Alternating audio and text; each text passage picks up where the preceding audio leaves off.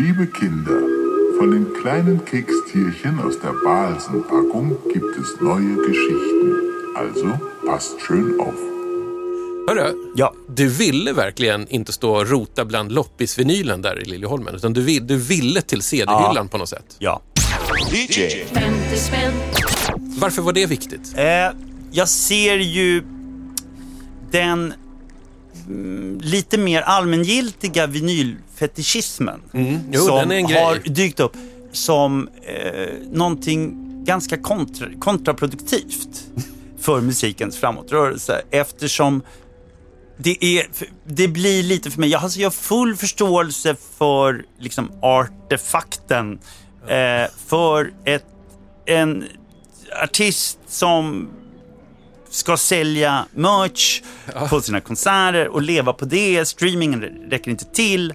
Eh, CDn har liksom ansetts som ful och död. Jupp. Eh, och vinylen blev liksom ett slags konstverk som, som, som ska få det hela att gå runt plötsligt. Men eh, när detta har lett till att män oftast i min egen ålder börjar köpa upp sina gamla favoritskivor, letar efter dem på vinyl som en hobby, så är det lite grann för mig som att lajva beredskapsåren.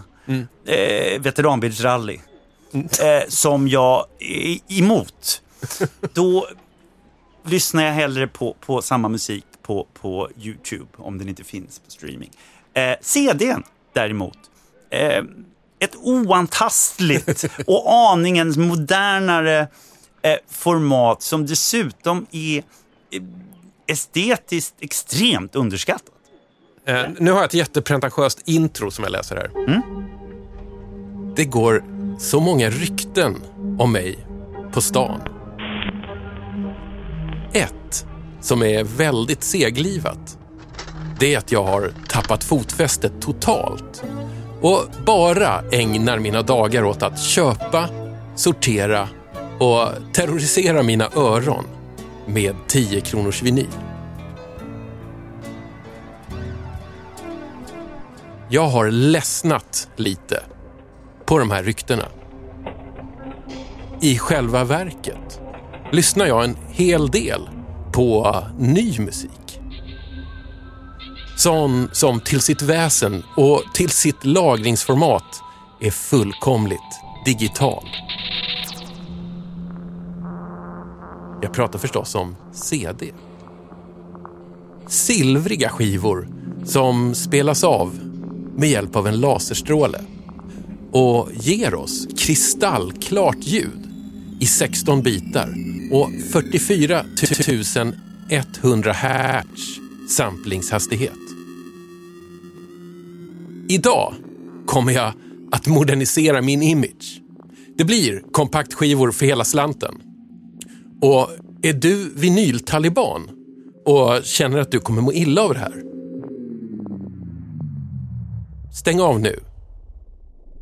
Men det är din förlust. För här sitter jag med en annan CD-entusiast som har kommit hit med en surprisepåse full med silverskivor. Välkommen till showen, Andres Lokko. Tack snälla. Vad är det bästa med CD, enligt dig? Alltså det sanna svaret är väl att vinyltalibanen, som du nyss nämnde, faktiskt existerar. Ja, ja, ja. Så i ren eh, retrofuturistisk protest så är din beskrivning av CD-skivans modernitet jag menar det är laser inblandat for Christ's sake. Det är laser. Jag tror inte att jag behöver presentera dig för mina lyssnare. Du har ändå varit en av våra mest tongivande rockjournalister och musikkritiker i decennier. Ah, tack. Eller ja, hur? Typ, ja. Känner du att det kan vara en börda ibland? Jag har nog ansträngt mig lite grann för att kanske göra mig, mig mindre mäktig. Det där lät inte dugg förmätet. eh, frågan, frågan är bra, eh, för att jag, jag tror att musiken idag och eh, ända sedan kanske streamingen då, om vi, om vi ska vara eh, aningen mer mm, Tekniskt. ännu mer tekniska och upplysta framförallt Ja. och accepterande. Eh, ända sedan streamingen inträffade och, och blev det nästan alenarådande formatet så har musiken, eh, vad är stort, vad är viktigt, vad är förhållningssättet som musikkritiker, vad, vad använder vi för, för kriterier för Ja. varför vi skriver om någonting överhuvudtaget, har eh, förändrats väldigt radikalt. Och där har jag ju väldigt eh, medvetet, inte kanske i protest, men eh, högst medveten, medvetet satt mig väldigt långt ifrån mainstream ådran som bara är baserad kring liksom, eh, siffror. Eh, och den tycker jag är så erbarmligt tråkig att jag eh, mer än någonsin tror jag försöker erbjuda alternativ på en gång utan att liksom, vad heter det, utan att passera gå. Nu för tiden så kan man ju faktiskt höra dig i eh, finmusikkanalen P2 i Sveriges Radio. Ja. Hur har du blivit behandlad där i kammarmusikbunkern i Radiohuset? Enligt rykten med en ganska stor tveksamhet. Nej. Eh, jo då. Eh, men eh, ärligt talat så vet jag inte riktigt. Alla har varit väldigt snälla mot mig eh, och, och sagt snälla saker om eh, programmet. Men jag vet ju att alltså, det finns ju en, en, en skräck i den klassiska musikvärlden. Och samma sak med liksom den traditionella folk och konstmusiken.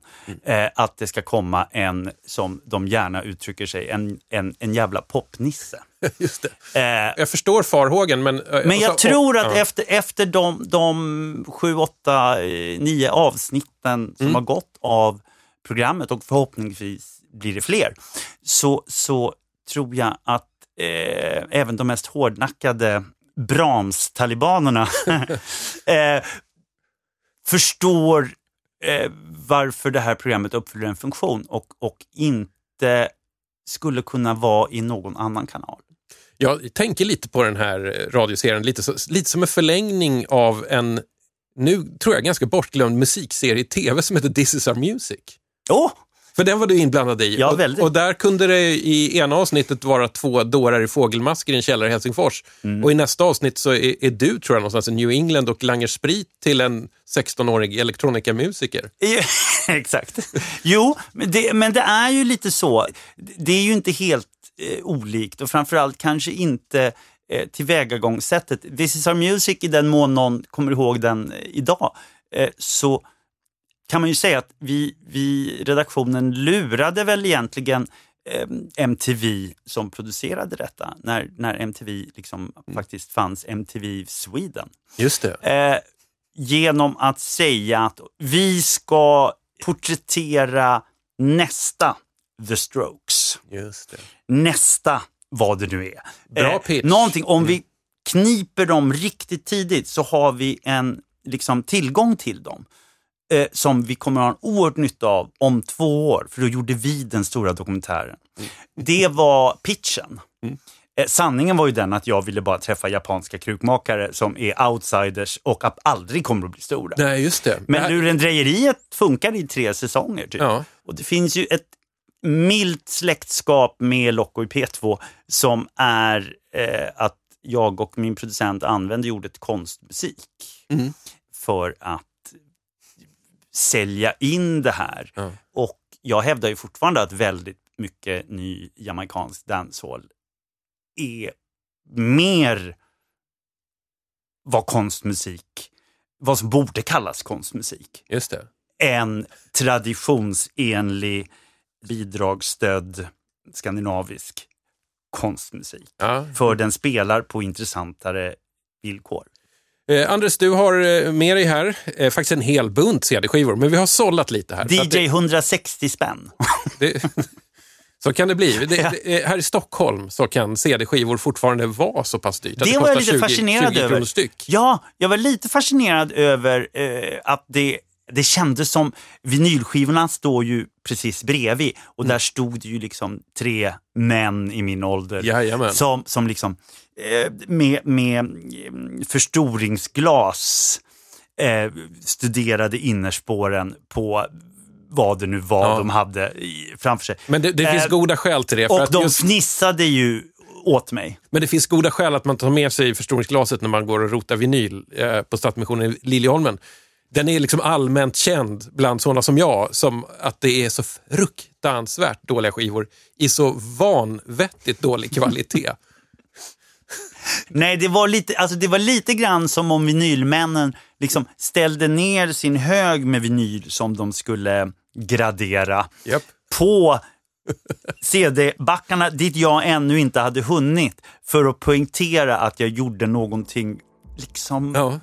Förbjudet, fel, onödigt. Ska vi langa på din första CD? Ja. Det där är ju en ren, eh, så att säga, en chansning. Oh. Men jag tittade lite på den och eh, blev eh, intrigued. Chansningen. In Midlands Park, it's not a million miles away. Countless kids express its passion through their play. As they learn through life about the game, they realize Coventry isn't just a name.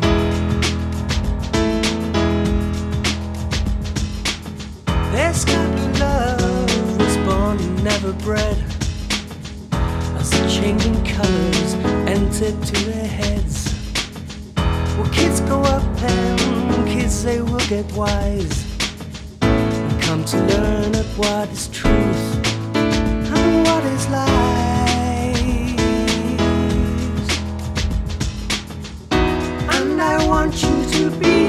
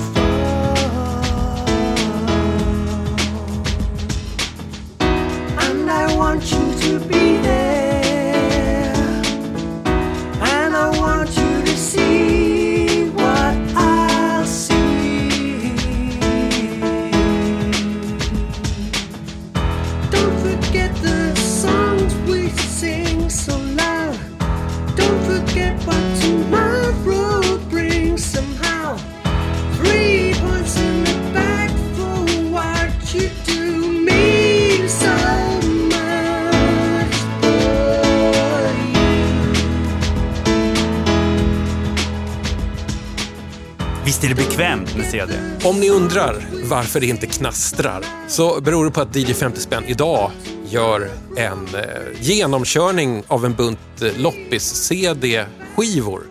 Eh, utvalda av Viksjös stolthet. Jag sa, sa rätt va? Musikälskaren, eh, rockjournalisten med mera, Andres Lokko. Vad var det här vi hörde egentligen? Ett litet, litet popspår som var förvånansvärt fint för Ja. övrigt. Eh, från eh, Hallmark-albumet Extra Time, The World of Football, som innehåller fantastiska saker. Jag vill gärna hoppa mer i, på den här skivan. Den verkar liksom blanda ledmotiv till brittiska sport, fotbollsprogram. Ja. Match of the Day, Grandstand och så vidare med, med liksom eh, artisterna offside. Ja. Eh, det Men sen- helt enkelt. Ja. Och sen är de ju liksom, de är samtidigt är de ju skrivna och producerade av, av låtskrivare och producenter som är liksom så Tony Hatch. Det är såna här namn som Ja. är liksom från någon slags Joe Meek värld. Jaha. Alltså det är Ja. ganska an- det är namn som, som, som liksom ligger bakom stora Mm. hits eh, som ändå har gjort de här Mhm. Ja. tv-themesen. Men de blandas med körversioner av läktade favoriter som You'll never walk alone, Ja, ja. till och med When the Saints come marching in med någon obskyr engelsk kör och några poplåtar. Du har hittat en samlingsskiva med liksom fotbollsrelaterad musik. Ganska mycket av liksom artistnamnen vi ser är väl ändå tämligen okända för oss. Norbert Dickey.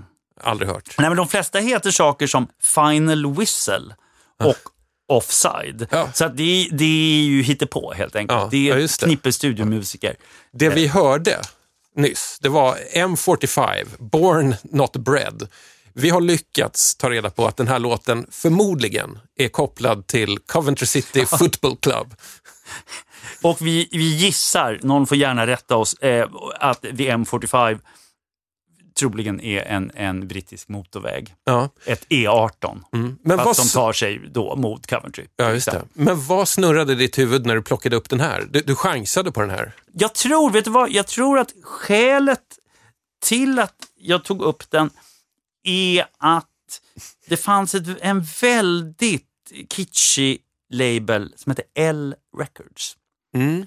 Eh, som gjorde väldigt mycket samlingsalbum med fotbollsrelaterad musik. Okej. Varav de de gjorde med brasiliansk fotbollsmusik och även mexikansk fotbollsmusik från, från vad blir det, 1970, eh, från de VM, VMen eh, var fruktansvärt bra.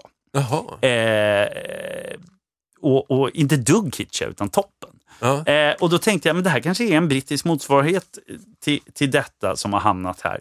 Och det är det på sätt och vis. Ja, men det- utan någon som helst liksom eh, kurerande avsändare. Det vi hörde nyss här, det, det påminner lite om ett band vi kommer höra om en liten stund. Mm. Eh, någon slags eh, sval brittisk soul Ja, den har mojäng. liksom ett lätt soul to soul Ja, beat som Den låt- shufflar. det låter väldigt mycket så tidigt 90-tal. Oh ja. Men M45 har Vet du ingenting. aldrig hört? Nej, det står att den är licensed från Cherry Red Records. Ja. Eh, och jag tror att även detta L Records, som jag nämnde, är en del av Cherry Red. Cherry Red är liksom, den, den, om man ska vara elak, eh, ett lite sämre rough trade. Ja, ja, en indie-koncern på något sätt. nästan. Exakt så.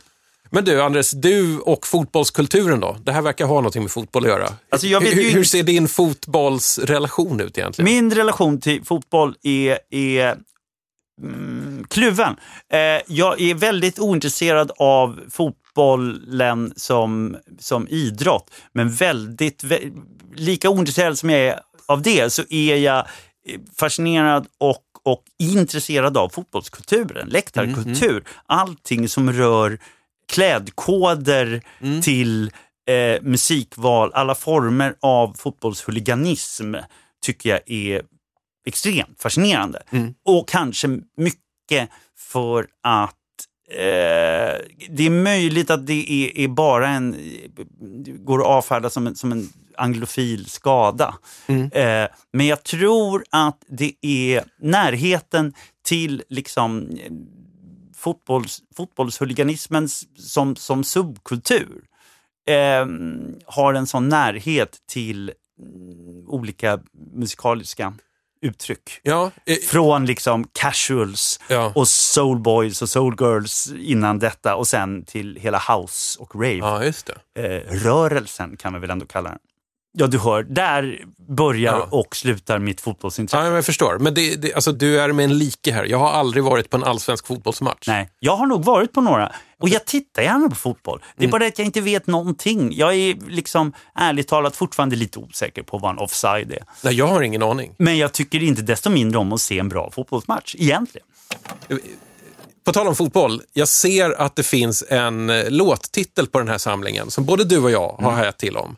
Eh, vi hoppas på att det är någon slags version av signaturtrudelutten till BBCs svar på Sportspegeln. Ja.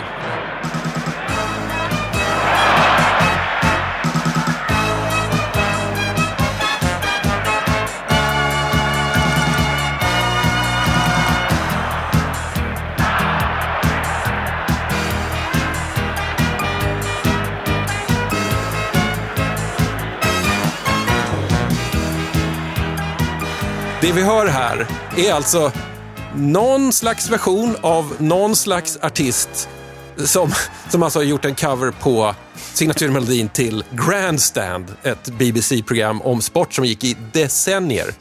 Du har väl hört originalet? Ja, men jag minns inte Nej. exakt hur det lät. Men jag gissar att det är det här. Ja, det låter ungefär så här. Kanske lite mindre ettrigt faktiskt. Men originalet komponerades då av en eh, herre som heter Keith Mansfield som tror jag var någon slags grand old man av eh, filmmusik och tv-signaturer.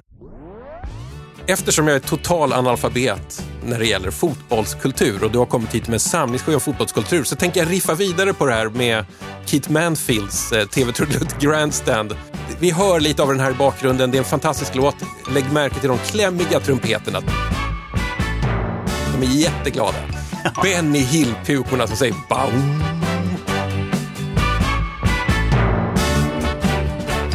Den här låten är ju också känd från ett, idag får man nog säga, klassiskt YouTube-klipp som heter Ben Clock, Being Boiled. Har du sett det? Nej. Det är en sån här eh, konstig videoupptagning från Boiler Room. Du vet den här Ja, ja, ja, konstiga visst. klubben där Ja. DJn står på något sätt i mitt i ett rum och ett hav av dansande Ja. människor.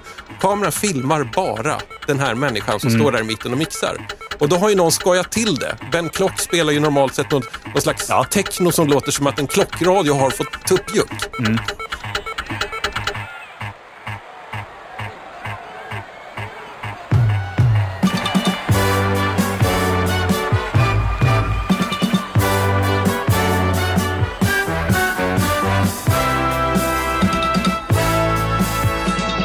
Men då har ju någon Som har rolig jävel lagt på Grandstand. Lite grann som man just gör med La- Benny Hill. Ja, eh, väldigt ofta. Ja, lagom till att då taket lyfter också. Alla blir jätteglada och dansar. Eh, om jag har förstått det rätt så blev eh, Ben Klock först väldigt sur för det här. Oh. Och sen började han skoja till och spelar den ibland ute.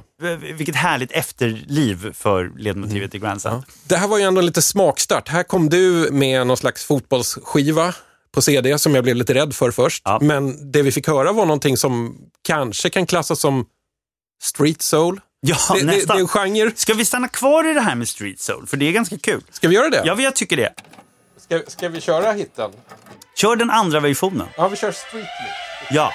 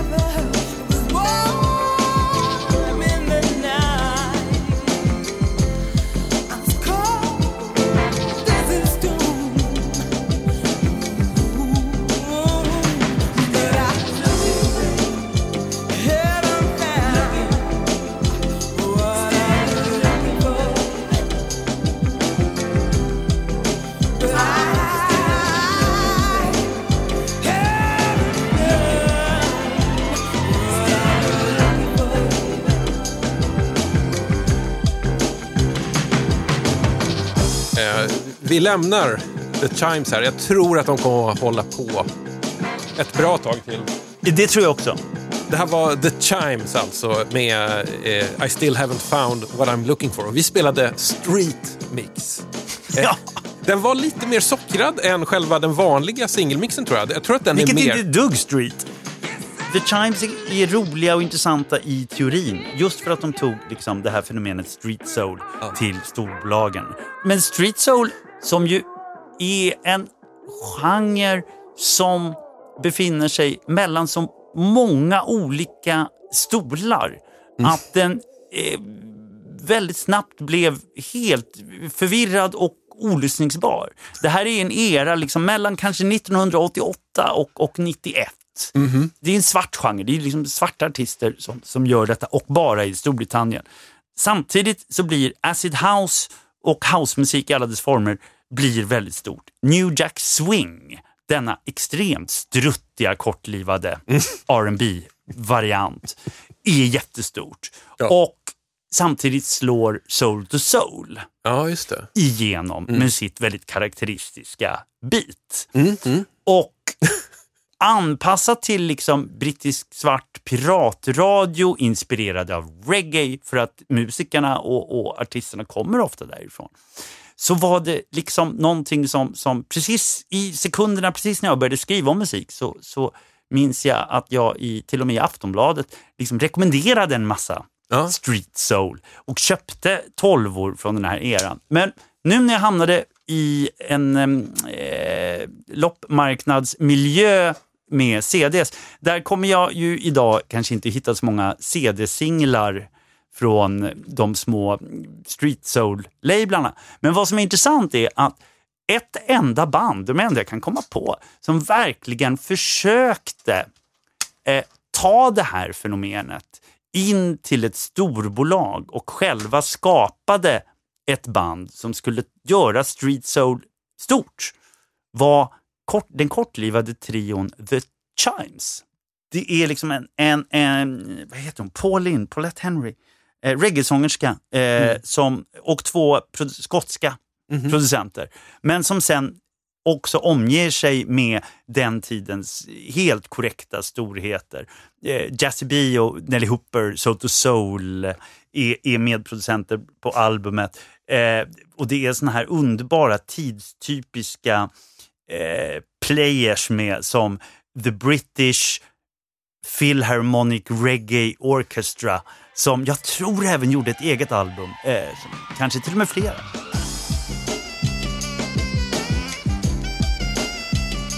Men alltså, jag har för mig att den här eh, singeln, är det inte att det bara är en, så här, en, en djup bas som går in och så här, markerar lite grann ibland och så är det det här släpiga soul to jag, tror, soul jag, jag, jag tror att det är exakt så.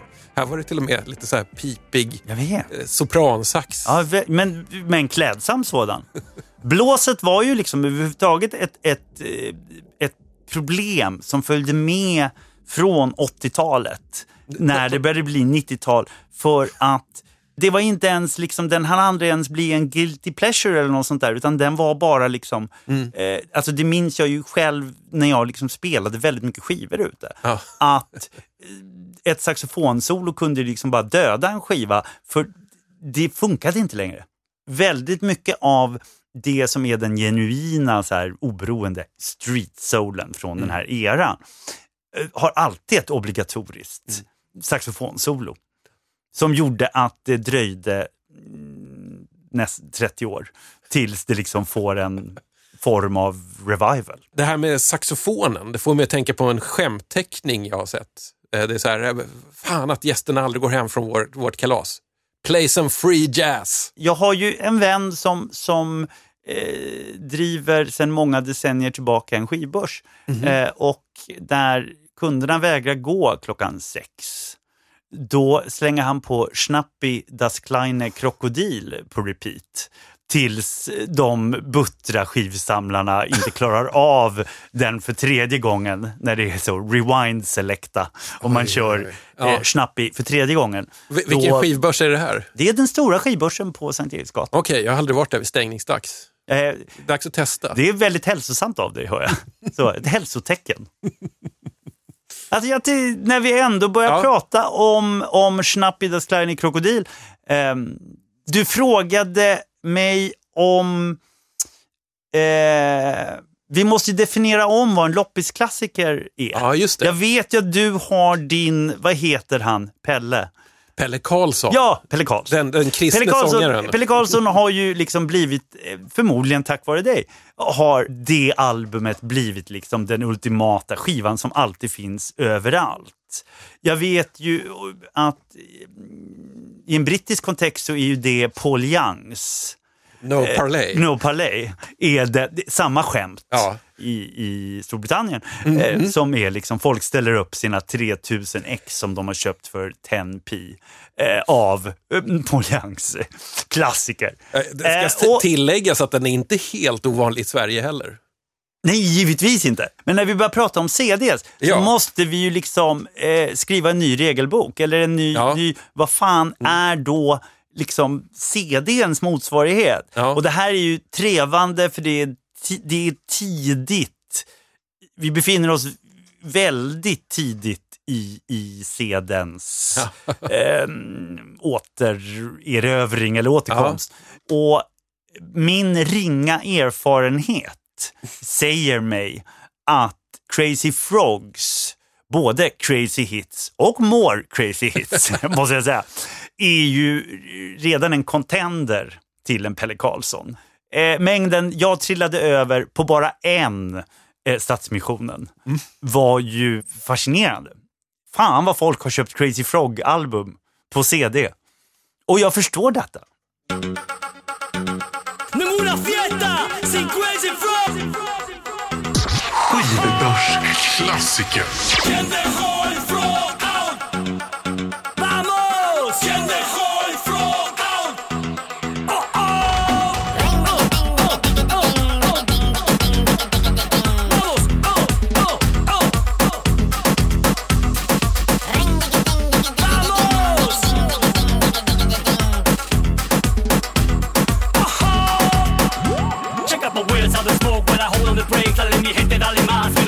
Late.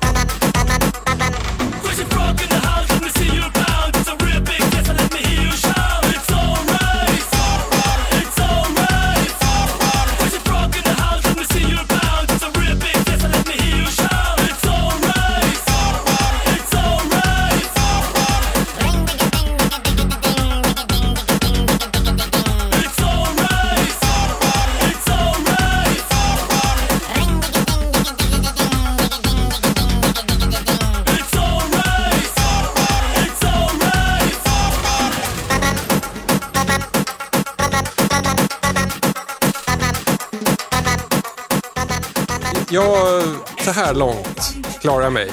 Jag ska ändå Mer- säga, jag ska ändå säga att den här Night Rider och Who Let the Dogs Out mashupen Who let the frogs out? Det är av, roligt. av Crazy Frog. I början var den ändå lite tuff.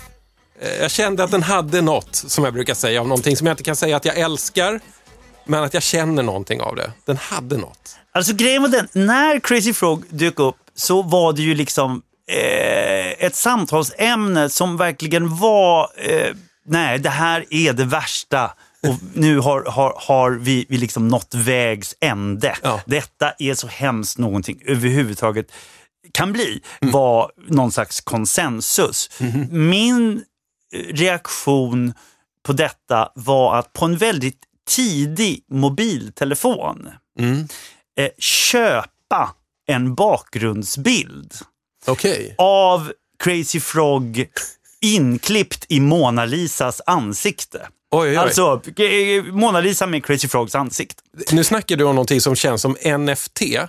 Non-fungible token Ja. innan NFT. E- exakt så. Eh, för att glädja mig själv eh, både ironiskt och samtidigt känslan av att liksom Lite som du sa, jag vet inte om jag skriver under på att Crazy Frog var tufft, men Crazy Frog representerade en form av en så här, ursprungshumor.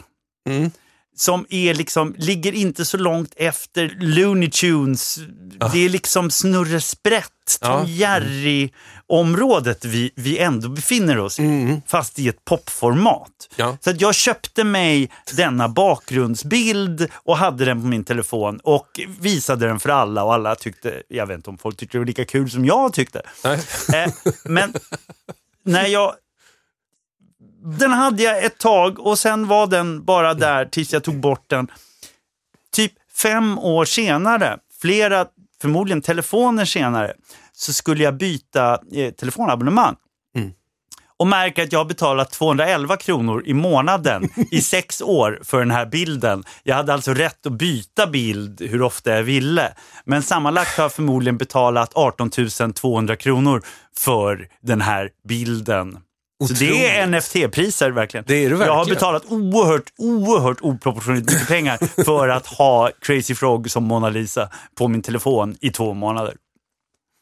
Jag är nästan mållös.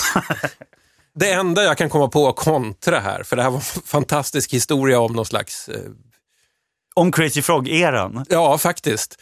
En sak som slog mig lite nu eh, när vi lyssnade på det här, att här har vi en eh, coverartist riktad till någon slags bred massa som kanske inte bryr sig så mycket om artistskapet men vill ha låtarna.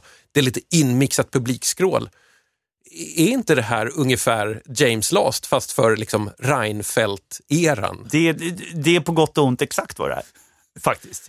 Slog mig nu att på något konstigt sätt så hänger det här nästan Mm. Nej, ihop. det, det är ju det riktigt sena eller riktigt tidiga 00-talets sätt att göra en form av easy listening. Ja. Eh, Bisarrt nog. Eh, för det är inte easy listening. Det här har ju eh, närmare till, till riktigt vildsint jamaicansk dancehall. Ja. Eh, faktiskt. Hade vi inte sett den här animerade grodan och hade de kanske Nej, tonat ner några eh, crazyheter? Ja, och de europeiska gästrapparna. Ja, just det. eh, så närmar vi oss en, en ganska så Kingstonesk Ja. idé om, om hur man förvaltar hiphop och framförallt hur man använder teknik för att försöka uppfinna ett nytt sound, en, liksom en gimmick. Ja. Verkligen, i ordets ursprungliga mening. Det här du sa om eh, din eh, proto-NFT som du hade betalt stora pengar för. Om man analyserar omslaget på den här Crazy Frog-CDn så ser man bland annat Jamba-loggan. Kommer du ihåg Jamba? Nej, Det var något sånt här företag tror jag som sålde både ringsignaler och kanske några så korta knäppa videoklipp. men du, då, då är det garanterat Jamba jag var kund hos. Ja, jag förstår. Och betalade 211 kronor i månaden i, i sex år för en Ja. eh, orörlig bakgrundsbild av eh, Lo- Mona Lisa med Crazy Frogs ansikte. Ja. Så här i efterhand, så dyrt blev det, men i efterhand är jag ju ganska glad. Var det värt det? Över, ja, herregud. Det, det fanns ju något väldigt fint i att Crazy Frog gick ju också på export. Eh, alltså Crazy Frog är ju svensk. Kompositören Mm. Ja. bakom eh, Crazy Frogs Jim Henson är en svensk låtskrivare som sen, eh, tror jag, har gått vidare till att skriva regelrätta hits till mer eh, traditionella artister. Ja, eh, och artist- har försökt att tona ner eh, Kopplingen till- kopplingen till, till sitt genombrott med Crazy Ja, Frog. Eh, som förmodligen har gjort honom ekonomiskt oberoende. Men vad jag minns så anlitade tyska fotbollslandslaget Crazy Frog för att göra We Are The Champions till Oj, deras VM eller EM-theme. Okej. Så Crazy Frog gick liksom på export och annekterades av, av Tyskland. Ja. De är ju bra på det. Har Crazy Frog fått eh, Svenska exportrådets pris eller vad Alltså, det heter? jag kan inte på 29 minna- miljarder. Jag kan inte minnas det. Å andra sidan, Kan han få det retroaktivt? ja, vi skulle kunna kampanja för det. Men eh, ja, Crazy Frog hamnade ju då egentligen bara här för att hitta en slags CD-erans eh, Pelle Karlsson. Ja, och det Faktiskt. tycker jag att du gjorde. Något som, som är väldigt kännetecknande för eh, Stadsmissionen i Liljeholmen Ja, ja, ja. är mängden svensk trevlig rock på svenska, de svartvita omslagen med skärgårds... Artisten i skärgårdsdoktorn jättepolotröja. Exakt Gärna uppdragen över hakan och eh, titeln lite pretentiös, lite lång, Lex Eva Dahlgren. Ja. Skriven för hand över omslaget. Jag tror att man som nordbo också ser den svartvita estetiken i skärgården som lite så milt erotisk. Är jag rädd för. Nu sa du ordet, E-ordet, erotik. Ja. Eh, jag tar det som min cue för nästa CD. Shadows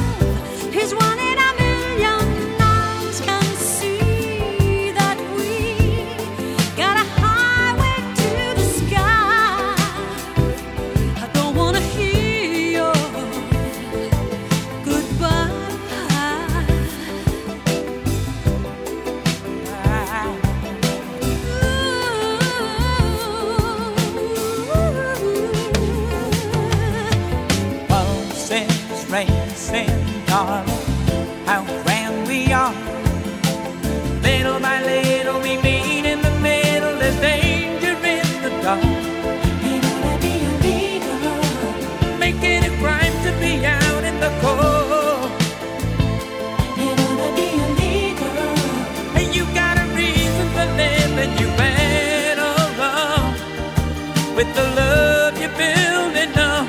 You gotta be mine. We take it away. It's gotta be night and day, just a matter of time.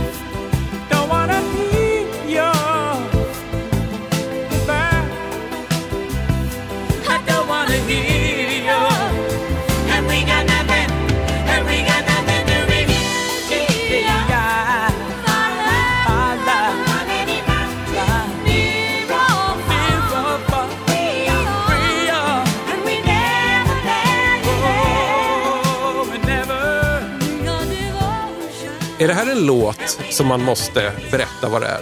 Eller kan man bara låta den klinga ut i ensamt majestät? Alltså, som all musik så eh, kräver den väl en kontextualisering. Guilty med Barbara Streisand och Barry Gibb, komponerad av Bee Gees. Självklart, det hör man ju. Eh, ja, det gör, gör man verkligen. Jag älskar den besinningslöst. Jag tycker det är en av, av just var jag dogmatiskt befinner mig just nu. Så, och har tagit mig från Bingo Masters Breakout med The Fall som den perfekta låten till det här är den bästa poplåt som någonsin har gjorts. Den där klyschan. Den kanske bredvid Rock With You med, med Michael Jackson. Eh, som, som har en sån smoothness att den nästan är illegal. Ja. Eh, så oerhört smooth. Oj, oj. Eh, och den, den har också det, det perfekta... Ja, alltså jag har hört den här låten så många gånger i, i eh, Lovers Rock-sammanhang. Men, men Eh, inte en cover då, utan den Nej, här? nej, nej. Den Ja. här versionen, den har gjorts i mängder av, av jamaicanska och Lovers Mm. förstås. Men det här originalet är liksom för en eh, svart brittisk medelålders eh, danspublik Mm. så är det här liksom, jag har aldrig, jag har så många gånger varit på liksom konserter med typ så Carol Thompson och Janet Kay, eh, Dennis Bovell, hela den där Lovers Rock-maffian som bara liksom fortsätter och också har, har, har tagit med sin publik. Så att det är liksom eh, konserter och, och eh, klubbar där jag har varit liksom yngst. Och det här var inte så länge sedan. Eh, men där har liksom den stora så här, rewind selecta låten som spelas som är liksom the anthem Det är den här. är guilty. Ja, med, i, i, exakt i den här versionen. För den har det perfekta two-step liksom bitet. Ja. Det här är den ultimata danslåten i det sammanhanget. Eh, och det kanske gör den extra bra. Den här låten och Barbara Streisand och Bee Gees har ju alltid varit en, en jätteviktig och så outbytbar del av liksom en ganska, en annan rockhistoria än den som den traditionella eh, heteronormativa, manliga oftast, Ja. eh, rockhistorien har accepterat och, och bjudit in i finrummet. Eh, Mm. Tän- Omvärderingen av Bee Gees har ju skett i ganska modern tid Ja, ja. egentligen. Och eh, Barbara Streisand har ju i en, liksom, en, en gay skrivning av, av musikhistorien är ju Barbara Streisand betydligt större än The Beatles Ja, ja. eh, och Stones och mm, Sex Pistols ihopslagna. eh, med all rätt. Men just hennes korta men så framgångsrika och effektiva samarbete med Bee Gees är fantastiskt och borde vara med liksom, i vilken jävla kanon som helst. Jag tänkte att vi skulle hamna där faktiskt, för att jag märker ofta bland människor som jag känner som gillar Barbara Streisand att de skäms lite över det eller Mm. kanske de anar att det är någonting töntigt med Barbara Streisand. Exakt. Jag tror, ju, Eh. jag tror ju att det, för det första tror jag att det är en åldersfråga. Alltså Jaha. man är nog över en viss ålder, från kanske till och med 40 uppåt, så tror jag att man är så präglad av frågan om vad som är god smak och vad som är dålig smak, vad som är kitschigt, vad som eh, är acceptabelt och framförallt frågeställningen om vad som är coolt och inne. Eh, Jag tror problemet 2022 ligger i att våra uråldriga definitioner av coolhet är inte bara omoderna och förlegade utan strävan efter någonting coolt är i sig fel approach. Det kommer givetvis att gå i vågor, det kommer att komma tillbaka. Men förhoppningsvis på ett helt nytt sätt. Där liksom vi kan inte återgå till en kanon som liksom säger att Sex Pistols Sonic Youth är det enda som är okej. Eh, för det är inget kul. Eh, det är inte intressant. Vi måste göra om det här. Och när vi börjar skriva olika rockhistorier eh, parallellt med varandra och till slut sätts de ihop i någonting som streaminggenerationerna börjar acceptera och köpa.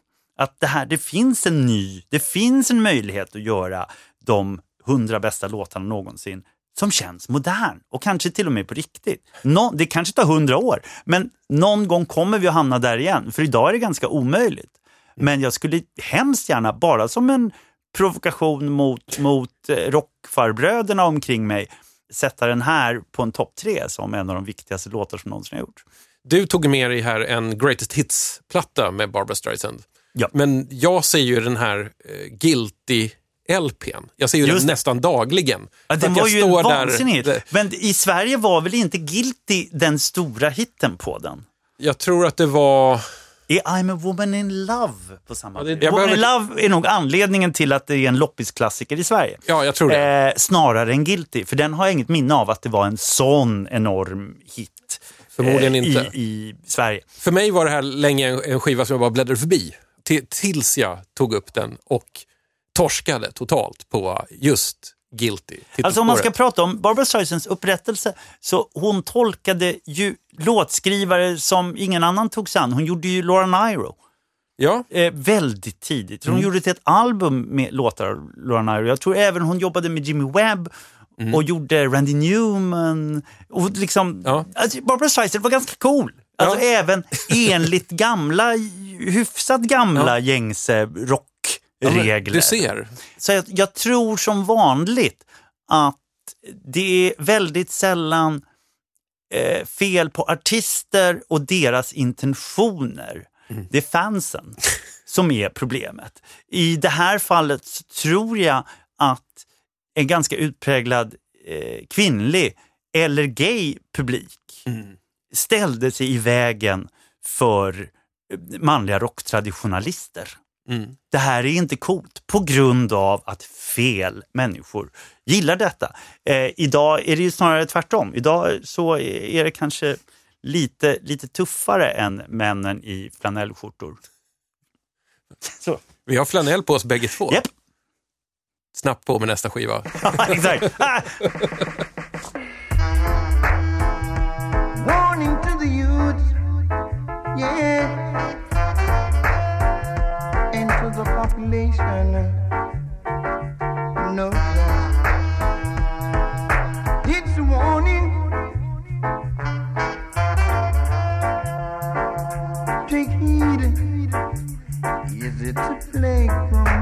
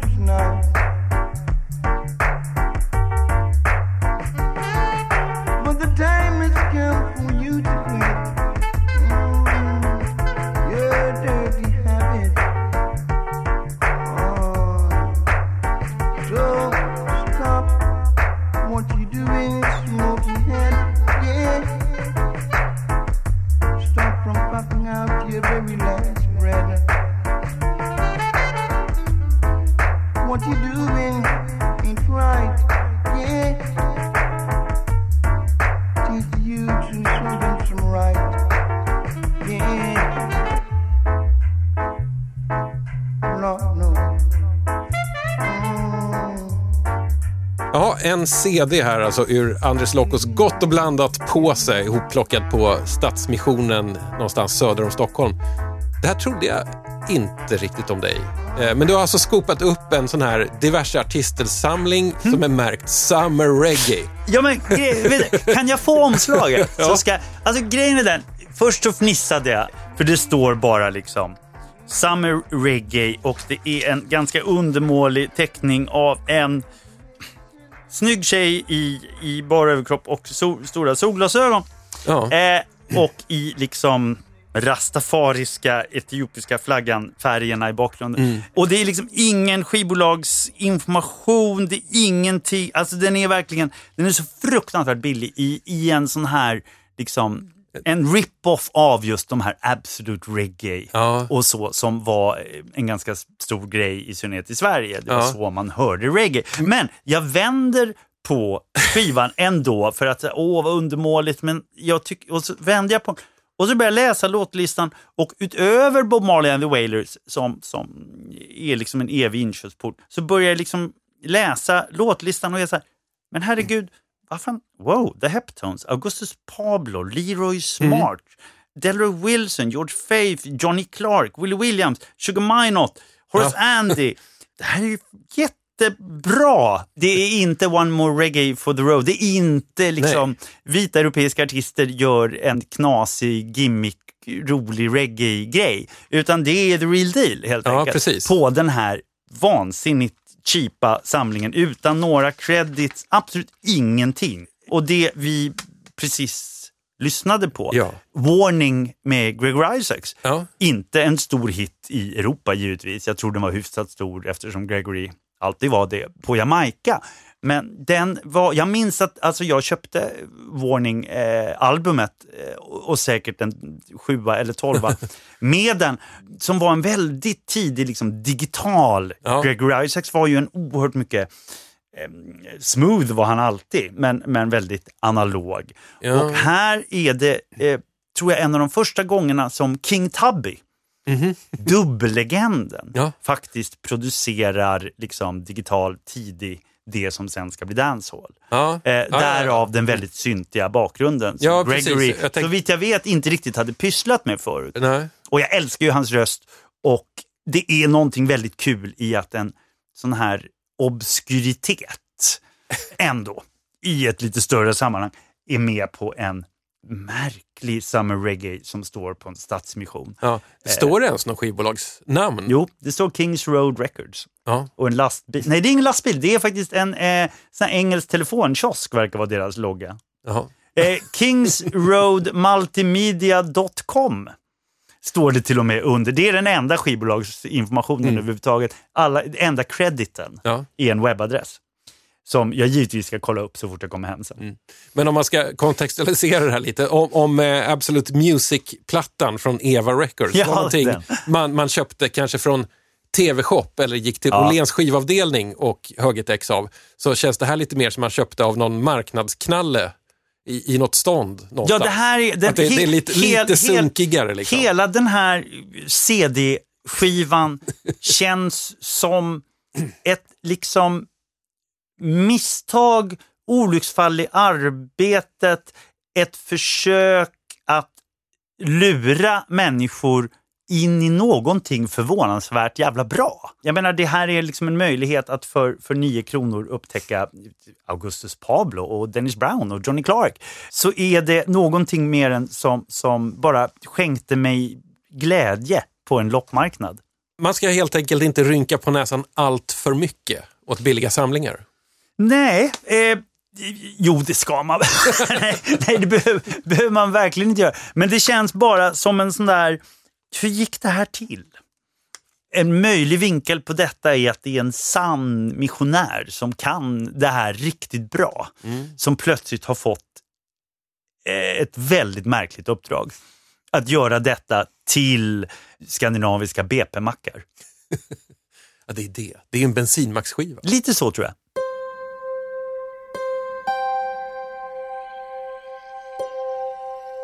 Eh, Andres, vi har faktiskt bara en ynka sista lilla CD kvar. Eh, jag vet inte om vi sparar det bästa eller det värsta till sist.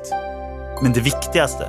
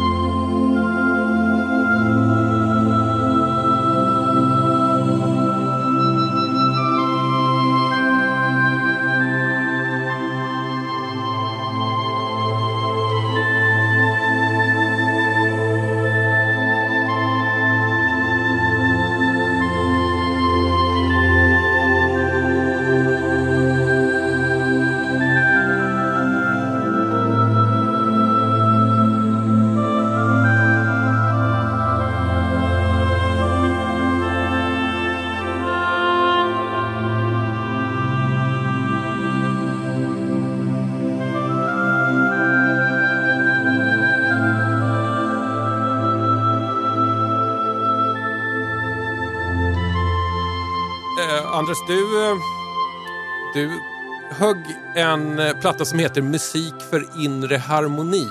En, en samling med lite sån här new age eller spa-musik. Hur ofta använder du musik för att känna inre harmoni? Det gör jag nog ganska ofta, men det är inte nödvändigtvis den här för ändamålet komponerade musiken det handlar om. Eh, däremot så ehm, är jag genuint intresserad av liksom, vad händer efter ambient? Jag menar, ambient har vi liksom accepterat så länge som, som liksom eh, finkultur. Ändå. Ja. Alltså eh, Harold Budd, Brian Eno Ja, och så vidare, Jon Hassel, allt det här. Och, och, och, och eh, när, när folk som liksom Bowie inte minst har liksom varit där och, och nosat i ambians. Ja. Men i synnerhet Eno.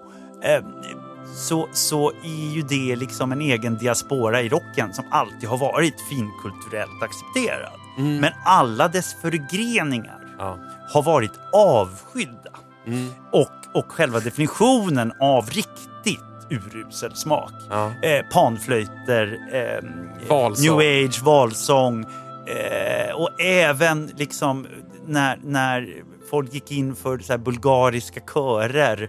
Det är väldigt mycket av, av eh, och, och regn, regnskogs ljud. Ja. Eh, så denna bakgrundsmusik och, och spa lou- loungecore. Ja. Allt det här är givetvis sedan några år tillbaka moget för omvärdering. Och jag märkte, jag hamnade i Halmstad eh, på något, något engagemang på Stadsbiblioteket i Halmstad. Och innan det blev jag bjuden eh, på, på middag av den, den väldigt sympatiska redaktionen för poesitidskriften Örnen och kråkan. Eh, och, de, och, och jag har glömt eh, vad restaurangen heter. Det finns även i Stockholm. Den heter typ Asiatiska postverket. Men det är verkligen en slags buddha-bar. Ah. Alltså stora buddha-statyer. Och Den har liksom en sån här lätt kolonial vibe fast från 2002. Eh, med just buddor och chill-out-musik. Och jag kommer ju på mig själv att inte kunna kommunicera med folk under middagen för jag chasammar allting. Och det låter ju ungefär så här. Det är Ja. musik för Ja, inre frid fast med ett lätt housebeat. Alltså helt enkelt liksom eh, Buddha bar volym 28. Men den upprättelsen eh, som liksom 80-talets new age framför allt eh, håller på att få. Och sakta men säkert så börjar ju det tidiga 00-talets chill out, post house börjar kännas, för att uttrycka det enkelt, ganska här. Och det här hör ihop med detta. På väldigt oväntade platser så finns det ganska briljant new age. Helt enkelt. Man drömmer ju lite grann om att liksom eh, någon framstående svensk healare, säg Regina Lund, kanske har spelat in mängder av egna mindfulness-kassetter. Ja, eller oss CD hoppas. som aldrig har släppts. Istället har hon släppt sina rockalbum men hållit de här Ja. på healing-nivå. Och det är de vi vill åt. Det vi hör svävande här i bakgrunden är alltså ett spår av Deuter. Det var en gång i tiden en sån här elektronisk Berlin School krautrock-artist. Alltså, det lät faktiskt new age redan då. Ja. Men kanske inte riktigt så här avslappnande. För det här är ju, det här är ju någonting i hästväg. Ja, det det är det här är ju alltså- bubbelpoolsmusik. Nej, det är, det är, är muskelavslappning ja, på, det, på det är recept. reiki. Det är receptbelagd mindfulness faktiskt. Och det är ju toppen. Men här, den här musiken, alltså den handlar ju också, än en gång, väldigt, väldigt mycket om sammanhanget. Den där står för, för eh, sina väl värda 20 kronor. Eh, på, på en, en, en stadsmission. Men eh, sätt det i ett annat sammanhang med, med liksom avancerade sleeve notes av David Toop. Eller något sånt där. Så plötsligt så, så lyfts den upp till, till samma nivå som Music for Airports. Ja. Och, och skillnaden är så marginell. Det är bara sammanhanget det handlar om. Som eh, den nörd jag är så kollar jag förstås vad det är för skivbolag som gett ut det här och då är det alltså Teta. T-H-E-T-A. eh, Med en boxadress i Ingarö. Jag råkar veta att det är en viss Björn Melander som också finns med på den här skivan som driver det här bolaget. Wow. Jag har ju aldrig hört talas om den här människan så att, så att jag var tvungen att, att leta upp Ja. någonting och då hittade jag ett gammalt nummer av tidskriften Wellness och kroppsvård. Ja, Du prenumererar väl? ja alltså det är där jag lär mig allt om musik. Eh, I, I den här tidningen så kallas Björn Melander för avslappningsmusikens kung. Åh, Han inspireras av havet utanför hans hem på Ingarö. Han föredrar livespelade akustiska instrument framför eh, syntar och sequencers. Han har också fått eh, ett ganska intressant, måste jag ändå säga, eh, uppdrag.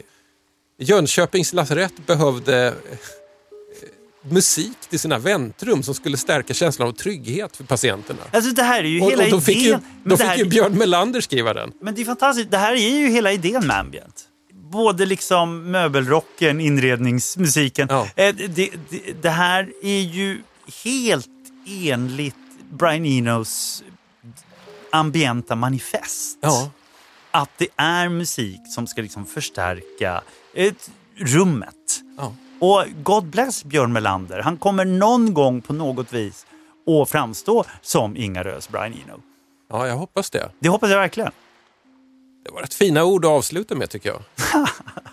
All, alla hamnar inte på jättefina light in the attic-boxar under sin, sitt verksamma liv eller ens i livet Nej. överhuvudtaget. Men vad, vad sådana där eh, boxar och antologier och fina sammanställningar gör är att det öppnar förståelsen hos sådana jävla snobbar som oss eh, för Björn Melanders livsgärning. Eftersom du säger snobbar som oss. Jag umgås ju i kretsar där vi ofta kivas om ifall new age låter bäst på CD eller på kassett. Eh, så Vad här, har ni kommit fram till? Alltså, jag själv menar ju att kassett är formatet för CD. Nu skickar jag över Mikael Nordfors, eh, numera känd antivaxare. Eh, han som var med och arrangerade de här eh, anti-corona-demonstrationerna förra och för, förra året. Oh. Eh, Men, det- ing, men det ska inte överskugga hans nej, nej, konstnärliga nej, gärning. För den där är bra, In the Forest. Ja, det Eh, ser jag. Riktigt bra Jag är väldigt nöjd med att du noggrant Ja. har bibehållit prislappen på de här. Fem för det, spänn det är väldigt snyggt. Men det, det jag menar är liksom Åh. poängen med kassett är att du får både den här avslappningsmusiken och du får också det avslappnande så kallade vita bruset. Du känner till att människor med sömnproblem ligger och lyssnar på vitt brus Ja. för att komma ner i varv och Ja. somna. Men på en kassett, en riktigt gammal kassett, så får du ju nästan 50-50 av bägge. Du, alltså den här andra som du plockar fram, Ascension med Clifford White. Ja, Vet du något om Clifford White? Väldigt lite. Nej, jag undrade. Eh, För Ja. jag, det gör inte jag heller. Men eh, hur den ser ut och hur den känns med skivbolaget och eh, sleeve notes och, och, och liksom den, den analoga adressen där man får mer Ja. information. Eh, Jag är Hela det här, alltså det här känns ju som, som eh,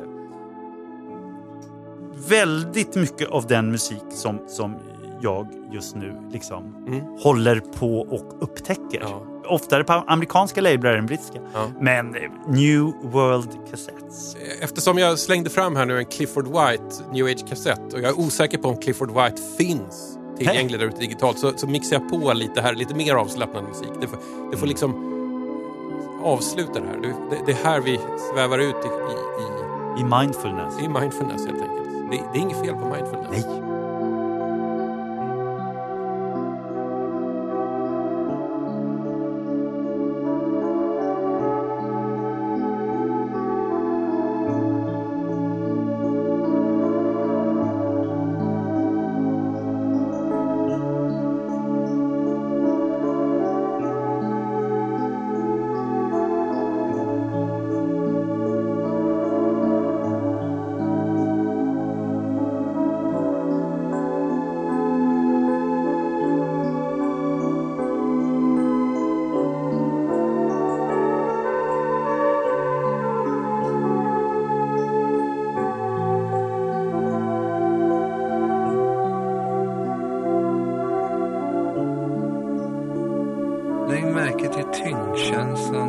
Följer med avslappningen.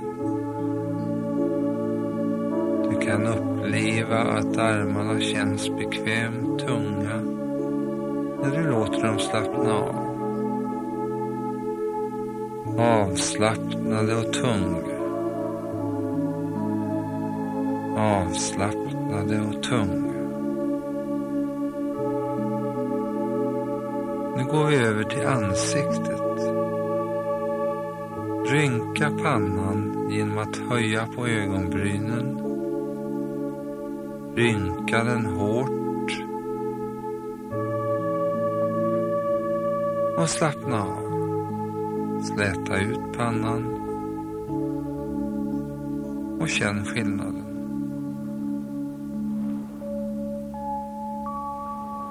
Dra nu ihop och rynka ögonbrynen. Och lägg märke till spänningen. Mm, det här var väl skönt. Det 159 tror jag, avsnittet av eh, DJ 50 spänn. Jag som har producerat heter Tommy Jönsson och den här podden görs i samarbete med produktionsbolaget Rundfunk Media här i Stockholm. Vi hörs snart igen.